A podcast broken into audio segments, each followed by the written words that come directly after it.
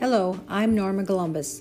Welcome to the Norma Columbus Lifestyle Podcast, a part of the Saskatchewan Podcast Network. Thank you for listening.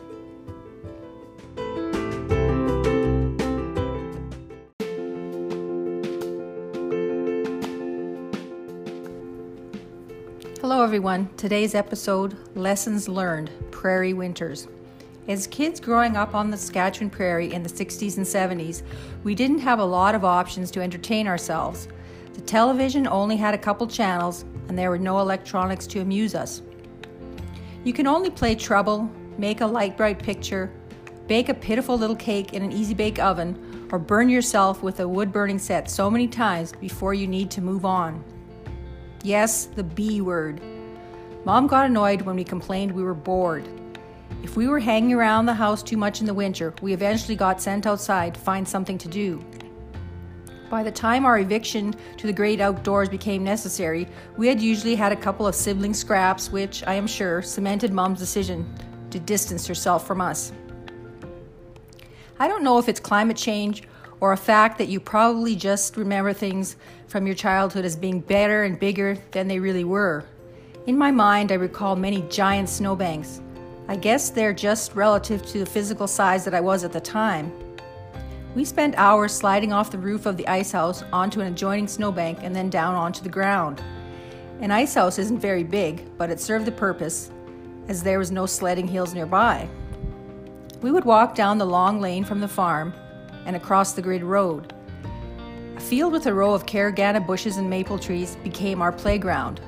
The shelter belt provided a spot where the icy prairie winds formed the snow into huge, hard banks that we could walk on.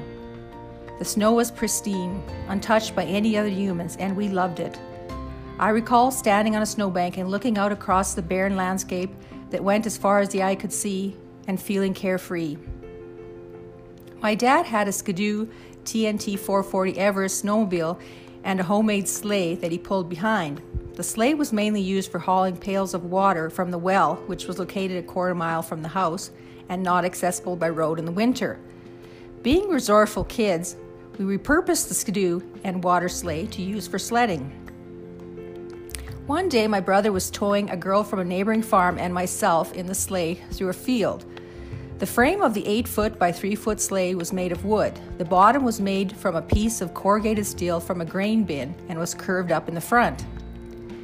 We were going at a good clip, and the small, hard snowdrifts that were scattered across the field made for a rough ride. It was cold, and the wind blew loose snow into our faces. The faster we went over the rough terrain, the more we began to fishtail, making it hard to hang on to the low sides of the sleigh.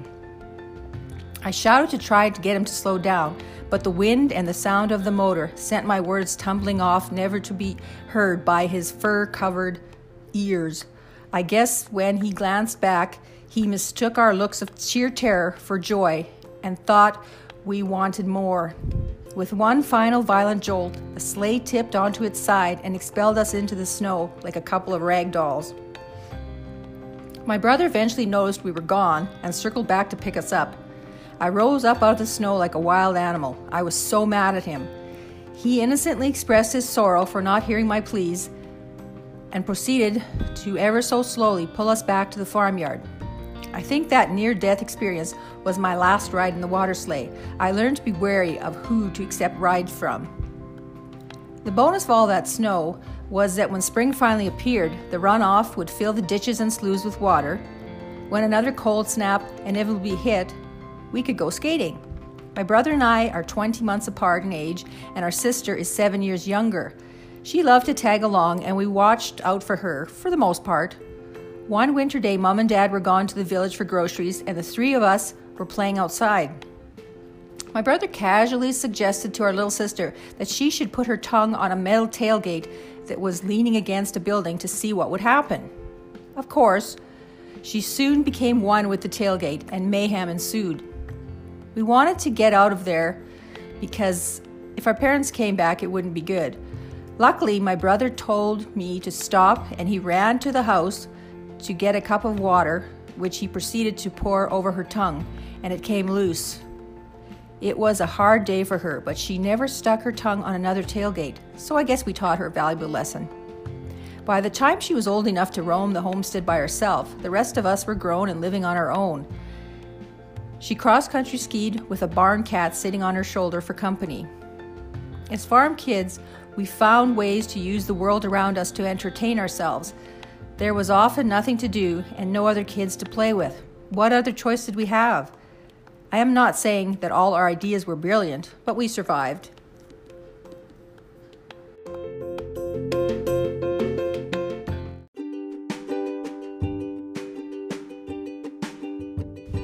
Visit my lifestyle blog for episode pictures and links to my garden and published works pages, food blog, and gift shop.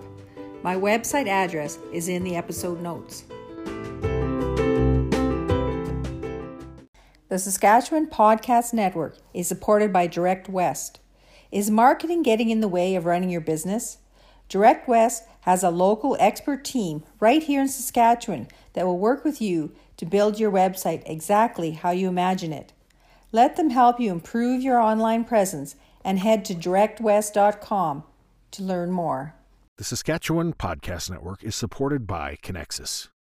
Savings, checkings, GIC, budget, RESP, RRSP, TFSA, mutual funds, credit score, emergency funds, variable versus fixed rates, compound interest, retirement. The list goes on and on. It's time to make sense of it all. At Conexus Credit Union, they want to help.